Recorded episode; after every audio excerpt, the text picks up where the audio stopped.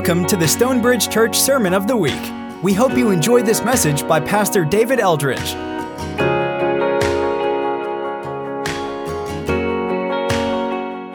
A lot to do today, a um, lot to cover. So, uh, chapter 13. So, Jesus has been in the temple. It's Tuesday, last week of his life. He's been teaching to the uh, in the temple courts. The religious leaders have tried to catch him in his words. They've tried to undermine him. He's handled both all of those situations very well. He's now leaving the temple, and, and we're going to look today at his final verdict on the temple. So we'll start right there in chapter 13, just the first few verses, and then we'll pause. As Jesus was leaving the temple, one of his disciples said to him, Look, teacher, what massive stones, what magnificent buildings. Do you see all these great buildings? replied Jesus. Not one stone here will be left on another, every one will be thrown down. As Jesus was sitting on the Mount of Olives opposite the temple, Peter, James, John, and Andrew asked him privately, Tell us, when will these things happen? And what will be the sign that they're about to be fulfilled? So Jesus is leaving the temple, and many people see that as more than just a physical description, but symbolic of him. It's a, it's a final rejection of the temple and everything that's happening there. The disciples are impressed. It's a magnificent building. It's, it's incredible, and they're, they're impressed. There's a historian named Josephus, and he said the, the foundation stones are 37 feet long and 12 feet high and 18 feet deep. And it's just a massive building, incredibly impressive. And the disciples, at least one of them, is, says something to Jesus, and he makes this shocking statement. All of that stuff, it's coming down. Every one of those impressive rocks that's really, really big they're all going to be torn down. And uh, again, for us, all we've ever known is life without the temple. It was destroyed in 70 AD by the Roman army. So we don't know anything about it. It's, that's not a big deal to us. Our, our relating to God is all based on the work of Jesus on the cross. It's very difficult for us to put ourselves in the mind of one of these disciples and for them to hear that. I mean, that the temple, it was, it was the center of their national identity, it was the place of worship, it was where God was said to dwell on the earth. I mean, everything that it meant to be a Jew was wrapped up in that temple in Jerusalem. And this guy who you believe is going to be the Messiah, the one who's come to deliver you and your people, is saying it's all coming down. It would be if, if you were in Washington, D.C. with somebody who you respected and, and you were talking about the White House and they say, yeah, it's all coming down. Like, think about what would have to happen in our country for the White House to be leveled. Not just for the, all of the things that would have to happen for that building to no longer be there. That's what, that's what they're hearing. It's not just about the physical pulling down of a structure, it's what, what has happened to our nation if that thing is no longer here. And then I think even, and what does it mean for you to be the, the Messiah? If that, what's God doing? if that's not part of our future anymore. Again, for us, we can look back and we can put the pieces together. In advance, it's very difficult for them to get their mind right. So, understandably, justifiably, they say, You got to tell it. Like, when is this going to happen? Again, if it's something in their minds that cataclysmic that the temple is going to be destroyed, they want to know when. What are going to be the signs that let us know eh, that time is approaching so we can be ready? And then the rest of chapter 13, it's the longest sermon in Mark, is Jesus' response. And to be, uh, like, it's not super helpful for us. It's the most confusing chapter in Mark. There's three major ways you can understand chapter 13. You can see Jesus as just answering the question, when is the temple going to be destroyed? So it's all past. The temple was destroyed in 70 AD by the Romans, and it's exactly what he said. Every, it got leveled. It got burned, and they pulled all the rocks down and it's never been rebuilt. And you can say, well, everything in chapter 13 is Jesus telling them about that. When the disciples hear it, it's 40 years in their future. When Mark's congregation hears it, it's probably 10 years in their future. For us, it's 2,000 years in our past. So that's one, one option. Another option is to say Jesus doesn't answer their question really at all. He moves past it and he's just talking about his return, the second coming. That's what he's referring to. So those are the two extremes in the middle is he's talking about both and that's what i think he's doing i think he's talking about both and they're blended together he's talking both about the destruction of the temple and his return and you may say what's What's the connection between those two events? How could he put those two things together? Both the destruction of the temple and Jesus' return, his second coming, signal monumental shifts in the way God is dealing with his people. The, the destruction of the temple in 70 AD is it's the final step in a rejection that's already begun. We've already seen it. When Jesus calls the temple a, a den of robbers, when he overturns the tables of the money changers, when he drives out the buyers and sellers, when he equates the temple to a fig tree that has leaves but no fruit, lots of activity but no life, and he curses the fig tree and it dies. That's, that's all a picture of what's happening in the temple. In the next couple of days, Jesus is going to say, I'm instituting a new covenant which makes the first covenant, the old covenant, centered in the temple, obsolete. When Jesus dies, the curtain in between the holy place and the most holy place is torn in two, signaling eh, there's no barrier between us and God anymore. Again, for us, all of that is old news. But it's a, it's a significant, eh, eh, it's difficult to overstate how massive the shift is from old covenant to new covenant. The temple is now obsolete in its destruction in 70 AD. It's just the final step in a rejection that's beginning already in Mark chapter 11 and Mark chapter 12. And Jesus' second coming is just as seismic.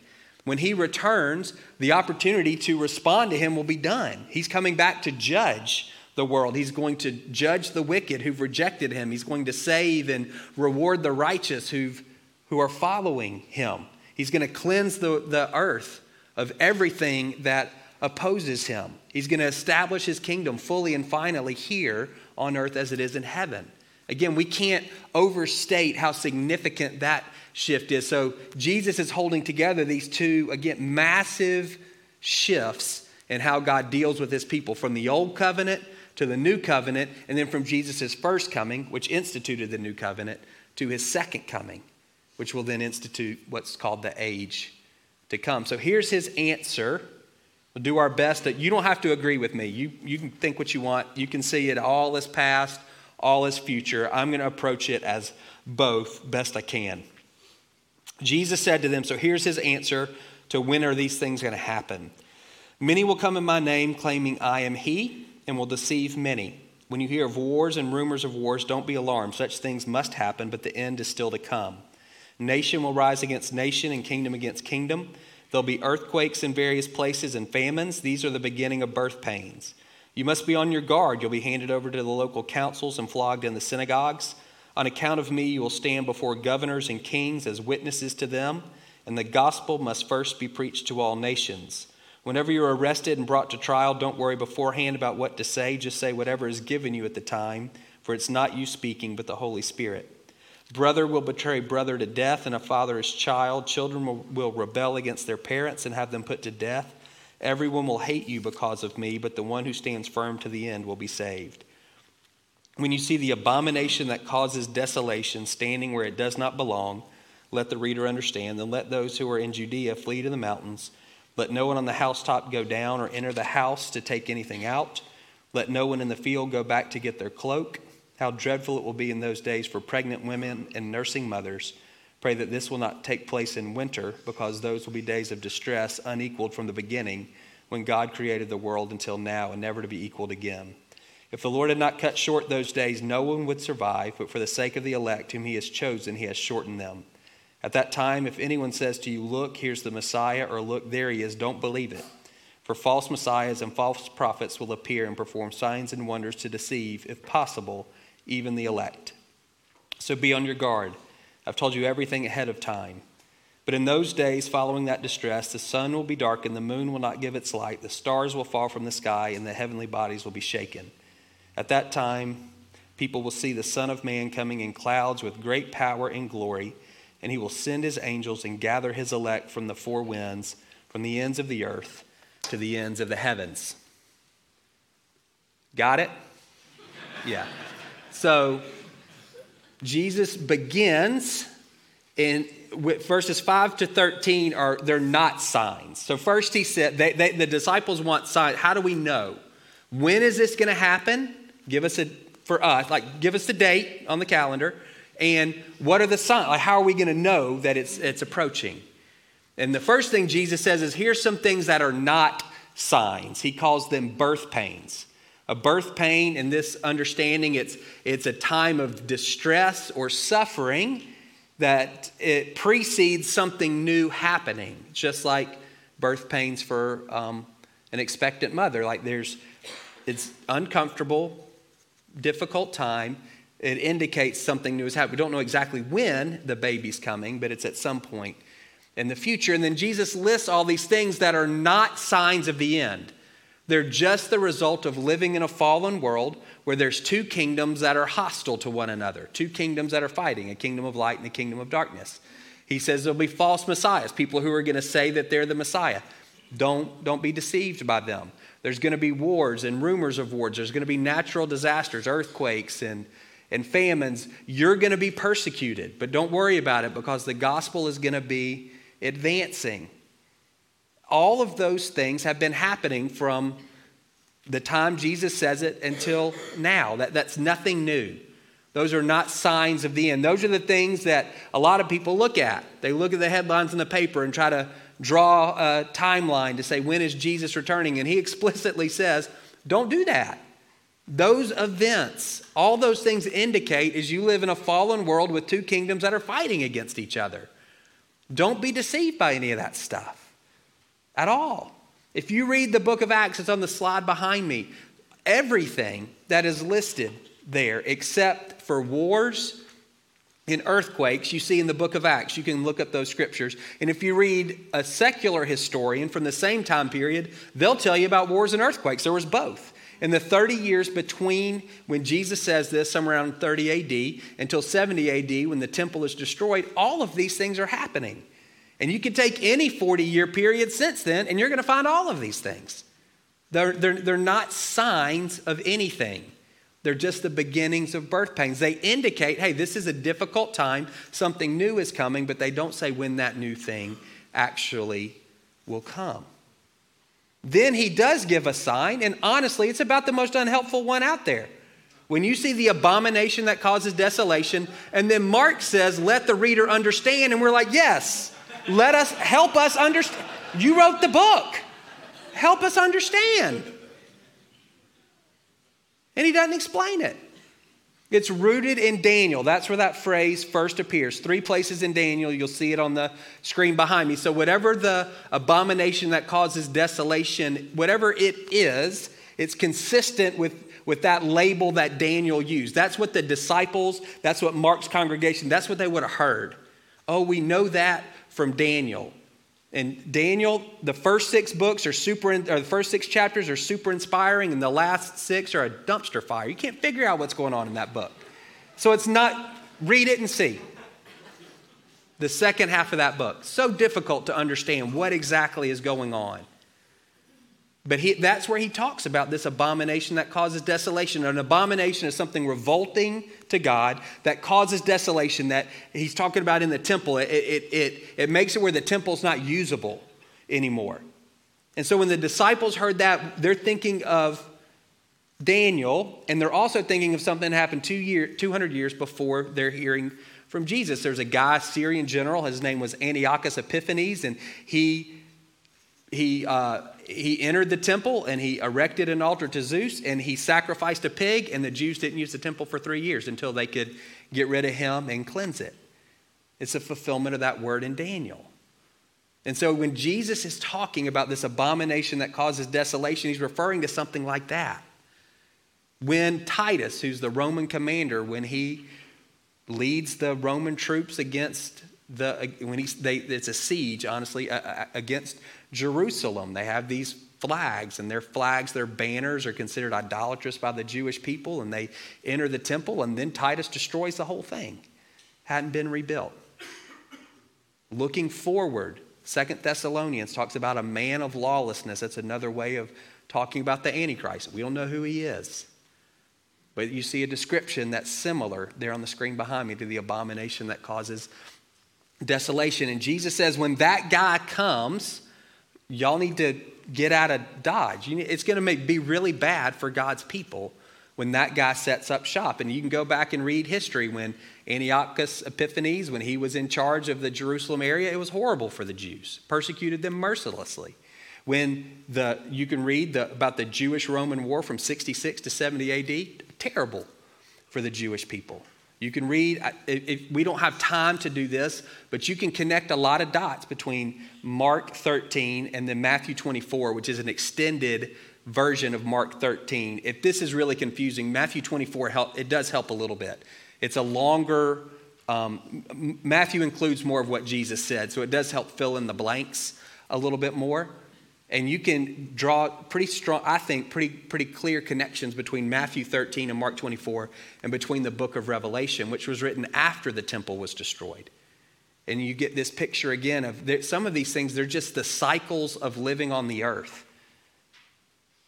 And then some of these things are also looking forward to that kind of that final day. You can see the destruction of Jerusalem, or excuse me, the destruction of the temple and the events leading up to it as uh, a, a small scale or a miniature version of Jesus' return in the days leading up to it. And by days, I mean time period, not literal 24 hour days.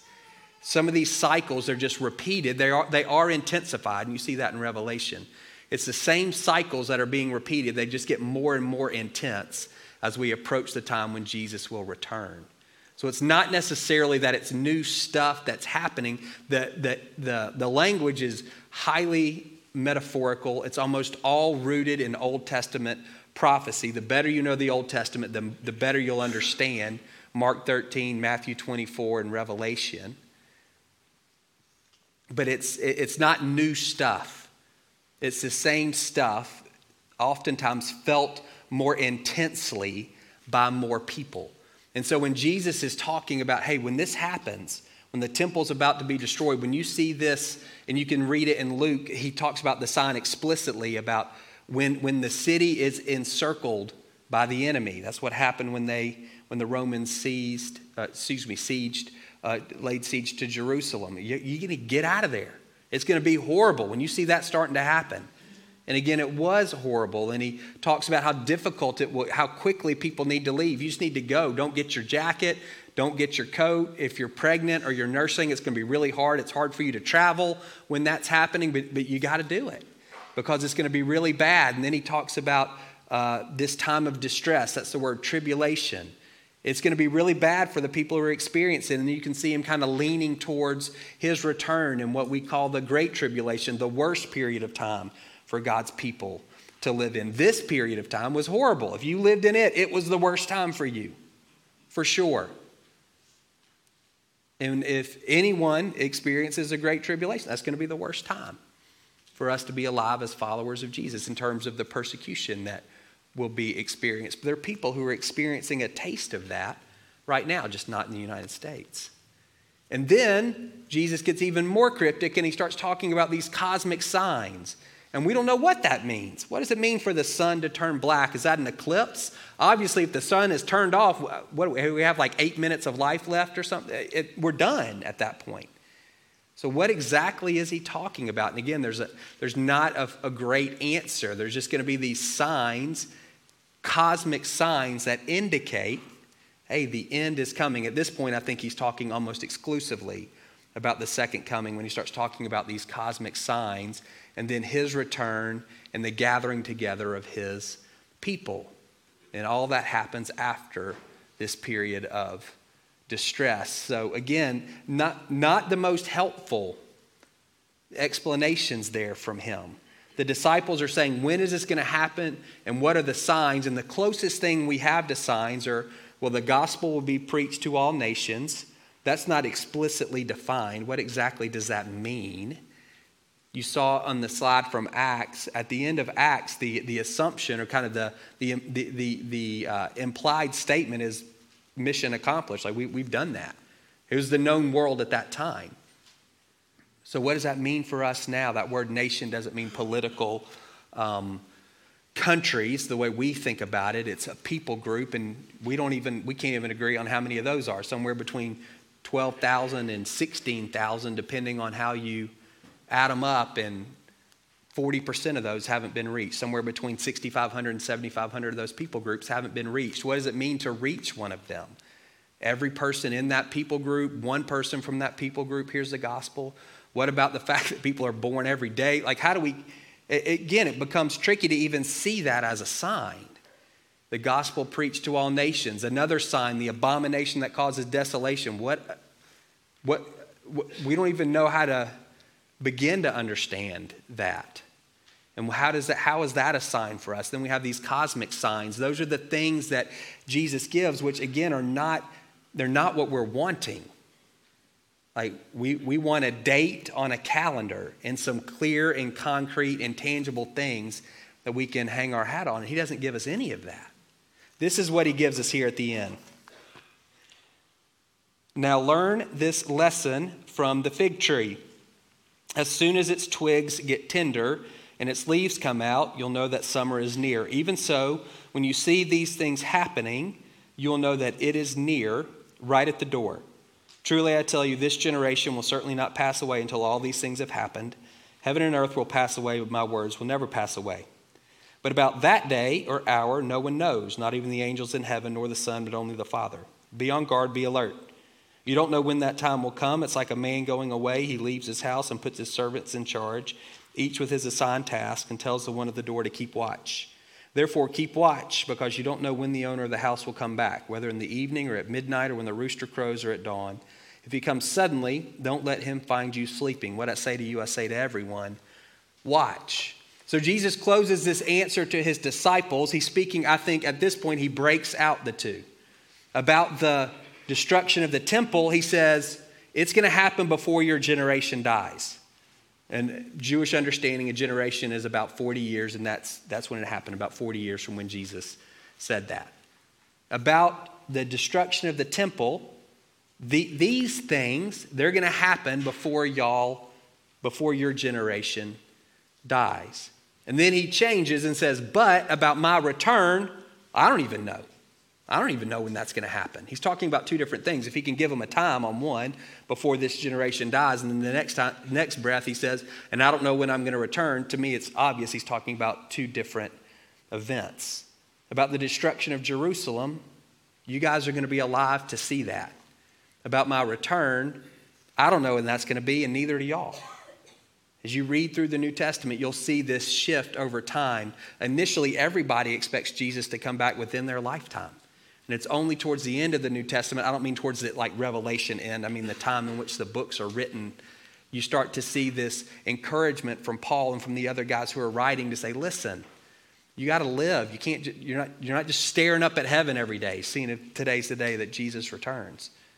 And if we read particularly in Matthew, there are parables about a delay that begin to become really important for us as the church. And I think that's, that's the thing that I want us to hear.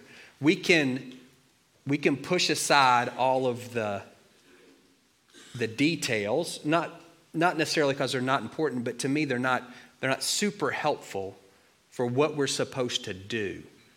And so I, I, blew through that. If we wanted to dig into all, it would take weeks for us to dig into all that's there in chapter 13. All of the symbolism, all of the Old Testament imagery, all of the possibilities for what it can mean. If that's something that really excites you, then I, I can give you some resources.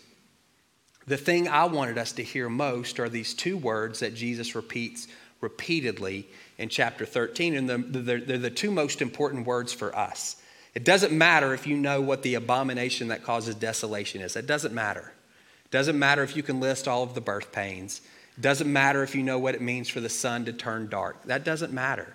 What matters is are you, am I, watching out, and are we keeping watch? Those are the two commands that are repeated throughout. To, to watch out. Your, your Bible, my Bible, the NIV, it translates it mostly as be on your guard. Beware. What?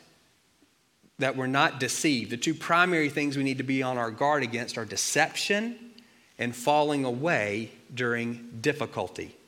Those are the two things that Jesus says, y'all got you got to be on your guard. You've got to watch out for this. You've got to make sure that you're not deceived by false messiahs. Again, in our mind, we think, well, that we we're not gonna If somebody started walking down the street saying, I'm Jesus, we would, none of us are following that person. 2 Corinthians 12 says the enemy masquerades as an angel of light, and we need to give him enough credit to acknowledge he's really good at what he does. He's the father of lies, Jesus says. When he lies, he's speaking his native language. He's really good at lying, at deceiving, at laying traps that pull us away from Jesus. And we need to be honest enough with ourselves to say, all right, where, where am I weak? Where am I prone to being deceived? We talked about this last week when we talked about money and giving. You can't serve God and money. One of the primary tools that the enemy uses to deceive us is mammon or money with a capital M. I'll take care of you. I'll provide for you. I'll give you security. You just need more of me and you need to hold on to what you have. That's deception. What are the areas for you, for me, where I'm prone to being deceived? What about this whole idea of I need to be on my guard if difficulty comes? Are my roots deep enough to withstand trouble?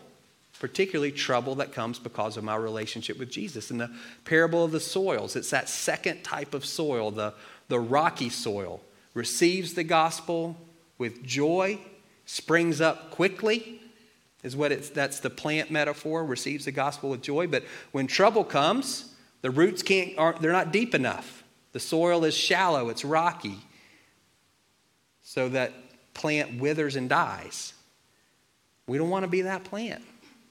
Are your roots, are my roots deep enough in the Lord that when trouble comes, particularly trouble because of my relationship with Him, that I'll persevere, that I'm not going to quit? When I think about both of those things, are we equipping ourselves? Jesus, again, he's, he's very clear. This, this is the, I don't want to say it's the most important, very important. It's placement in the book of Mark. This is his last really his last word. He's leaving the temple and he's saying to his disciples, and he says, I'm telling everyone, like, y'all have got to get this. And again, all of the signs, I don't think that's what he's saying we've got to get. And we tend to focus on that stuff. It's sensational, and honestly, it doesn't affect us. We don't have to do anything. You're not the Antichrist, and I'm not either. And so it's something that we can that's just interesting to talk about. It doesn't necessarily press on us in terms of growth.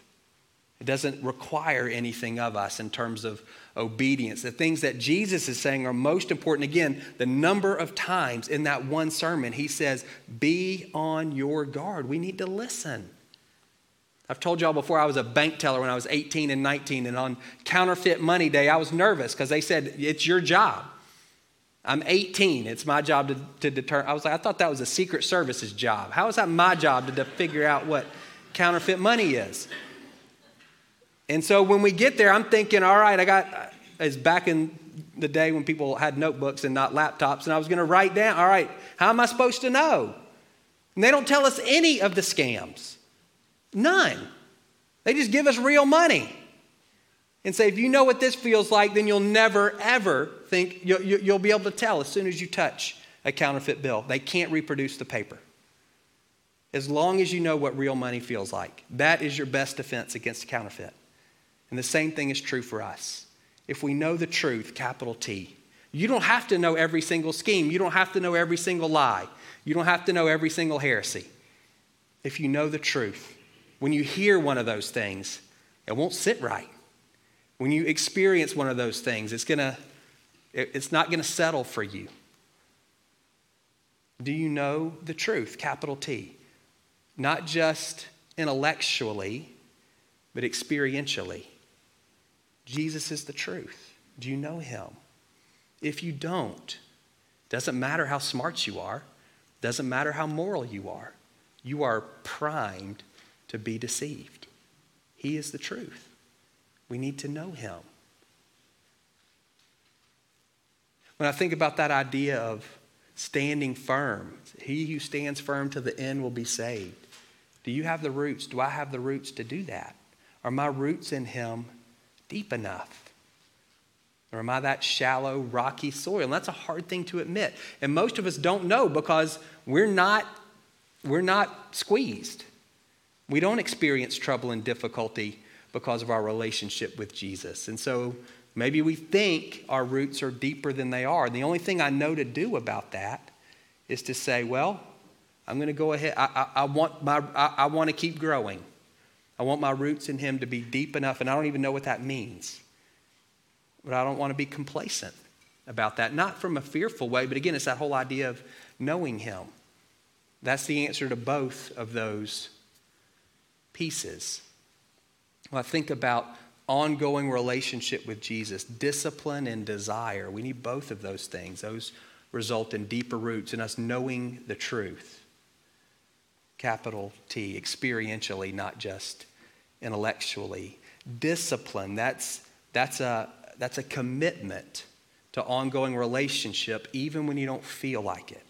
And there are going to be times that you don't feel like it, just like there are times in every ongoing relationship that you have that you don't feel like being around the person? Do you have a commitment to say, I'm, I'm here? This is, this is the way. It sounds so mechanical. This is, my, this is the structure for me. This is what it looks like for me to put myself in a position to hear from you, to get to know you better. I, I read the Bible, and this is, this is the way I do it. You know, I read a chapter a day, or I'm, I'm on this reading plan from the Bible app or whatever. I show up at church and I engage in worship. I pray even when I feel like my prayers are bouncing off the ceiling. I commit to consistency, which for some of us, that's, that's a hard thing to do. For other us, others, we're routine people, then not hard at all. We flip the switch. But discipline without desire, it's cold and impersonal. It's just here, it's never here. That's not knowing the truth, and that's not deep roots. So we do need the desire, the want to, the, the passion. If discipline is a riverbed, desire is the water, and you need both. Desire without discipline, it's, though it's just, it's just fickle, which again is how some of us are in our relationship with the Lord. We run hot and cold, which is better than not running at all, but it doesn't necessarily develop those deep roots. It doesn't help us know the truth to the depth that we need to so that we're not led astray. Again, we don't want to give the enemy more credit than he deserves, but I think we do want to acknowledge he's really good at deceiving. That's his thing. He's a great liar. Not to make us scared, just to make us aware. All right, real quick. Um, the second thing, so that's that's keep watch, and that second word, and we'll just blow through this really quickly. I want you to read Matthew 25, 1 through 30, if you have a chance this week uh, is we want to watch out. It's not the same word. It's similar, but it's not the same. When this word watch out, uh, excuse me, keep watch, is really about uh, manning your post or being diligent, being prepared. Again, Matthew 24 is a fuller explanation of Mark 13. It's, it's a longer sermon. And there's this line towards the end of Matthew 24 where Jesus is talking about this parable that we saw at the end of Mark 13. This idea of, you know, if, if, a, if an owner leaves and he puts people in charge and then he comes back, how's his house going to be when he comes back? And he says, Who is the faithful and the wise servant? Those are the two words. So when you're thinking about keeping watch, those are the two words. What does it mean to be faithful and what does it mean to be wise? And then in Matthew 25, Jesus gives two parables one about being wise and one about being faithful. He's giving us a picture. Here's what it means I'm looking for faithful and wise servants. And so let me paint a picture around what I mean by wise and what I mean by faithful. The parable of the bridesmaids. That's a, par- that's, a, that's a parable about being wise. That's the word that he uses. Five were foolish and five were wise. What made the five wise? They had enough oil to persevere, to wait through the delay for the groom to come. It's again, it's a parable about a Jewish wedding, and you have bridesmaids, and part of their job is to light the way. The groom comes late. Five of them don't have enough oil for the delay, and five do. The foolish ones don't, the wise ones do. And so Jesus is saying to us, do you have, again, it's that idea of, of roots. Do you have a relationship with me that's strong enough to persevere? You're going to have to wait for my return. It's being delayed. At this point, it's been 2,000 years. Do you have enough oil to wait? And then he tells a parable about talents. A man who's rich gives money to three of his servants, five, two, and one talent. He's gone for a long time and he comes back and says, What'd y'all do while I was gone? Two guys invested their talents and they got a return and they are rewarded, and one guy buried his talent. And he just gives it back to the master without any, no increase, and he's judged harshly, punished. Jesus says, Be faithful. Well done, good and faithful servant. That's that word in that parable. I'm looking for wise and faithful servants, wise like these five bridesmaids who have enough oil, faithful like these two servants who invested what I gave them while I was gone.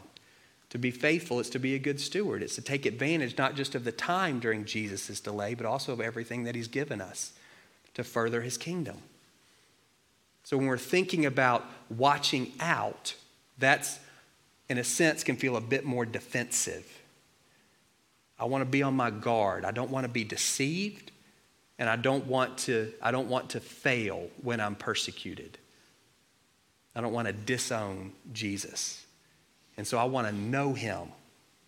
I want to know him. And that's going to help me recognize a lie because I know the truth. And that's going to deepen my roots as I know him better. So I'll be able to stand in the face of persecution. And when I'm thinking about keeping watch, all right, I, what's my post? What is Jesus asking of me during this interval between when he left and when he came back? And so far, everybody who's ever followed him is, is still waiting. He hasn't returned. So every generation has been in that position. I want to be like one of those five wise bridesmaids. I want to have enough oil to persevere through my whole life. I want to be like those two faithful stewards, two faithful servants who invest what God has given me and take advantage of the time before He returns. That's what I want to be like. I want to, again, keep watch. I want to do my job. I want to be diligent. Maybe those are two words that you can think about. Be vigilant. I want to watch out. I want to be diligent. I want to keep watch. That's a lot for one morning. That's, it's too many things to try to work through. You can't focus on all of that at once. And so, as we close, I just want you, if, if you close your eyes, I just want you thinking about this. The first question, which is the most important question, is the classic kind of evangelistic question. If Jesus were to return, are you ready? If he came back tonight, if he were to gather his elect, is he gathering you? That's nothing, to, that's not, manipulation doesn't last. That's just a, that's an honest question. In your own heart, would you say, if Jesus was gathering his elect, I'd be a part of that group? And it's not because you're a good person, and it's not because you go to church, it's not because you were raised in a Christian home, it's not because you were baptized, it's because you're placing your faith and your trust in Him.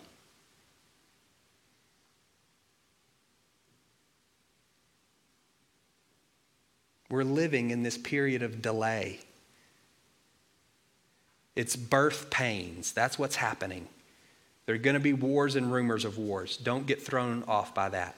There's going to be earthquakes and famines. You're going to be persecuted. The church, at least, will be. But the gospel will continue to go forward. There's going to be false prophets, false messiahs, people who are claiming all kinds of things. At some point, there's going to be these more concrete signs, and we'll trust that the Lord will make those plain to us. That's nothing we need to spend any time speculating. You don't, again, we don't need to speculate on who the Antichrist is. Or we don't, there's, not, there's no fruit in that. What we want to do this morning, am I, are you? I watching out? So, if you're willing, just ask the Holy Spirit is there a place right now where I'm either actively being deceived by the enemy or where I'm vulnerable to deception?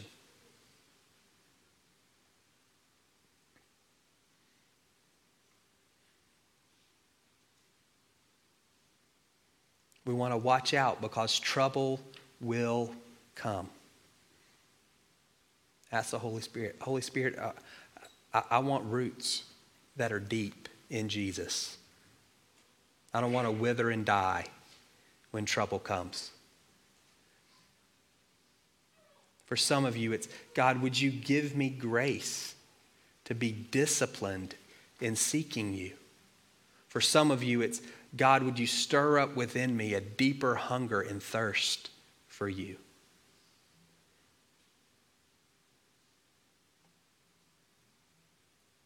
During this time of delay, all of these things, birth pains are happening. God, I want to be a faithful and wise servant. I want to keep watch. I want to be awake and alert. I want to be wise. Holy Spirit, would you show me if there's any place where I'm being foolish? Where I'm not preparing myself for the, as Eugene Peterson calls it, for this long obedience in the same direction. God, I want to be faithful. I don't want to waste the time. I don't want to waste the talents. I don't want to waste the gifts. I don't want to waste the opportunities. Would you speak to me? Would you show me, Holy Spirit, is there a place where I'm burying the things that you've given to me? Where I'm not using them to further your purposes. God, I pray for all of us. This can be overwhelming. I pray nobody would feel that. I pray, Holy Spirit, you would bring clarity to each of our hearts and to each of our minds, that we would have a very clear sense of what you're saying to us and what obedience looks like. What's a faithful response to Mark 13? I pray for people maybe who can be prone to fear, that this would, thinking about the future would not cause anxiety and worry and fear, but there would be this deep sense of peace that you, you are returning and you're going to make all things right. And until you return, you've got us, and nothing can snatch us from your hand.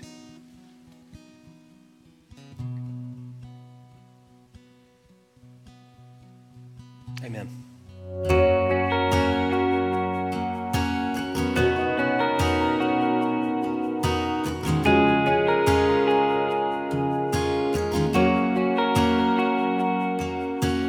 Thank you for listening to the Stonebridge Church Sermon of the Week.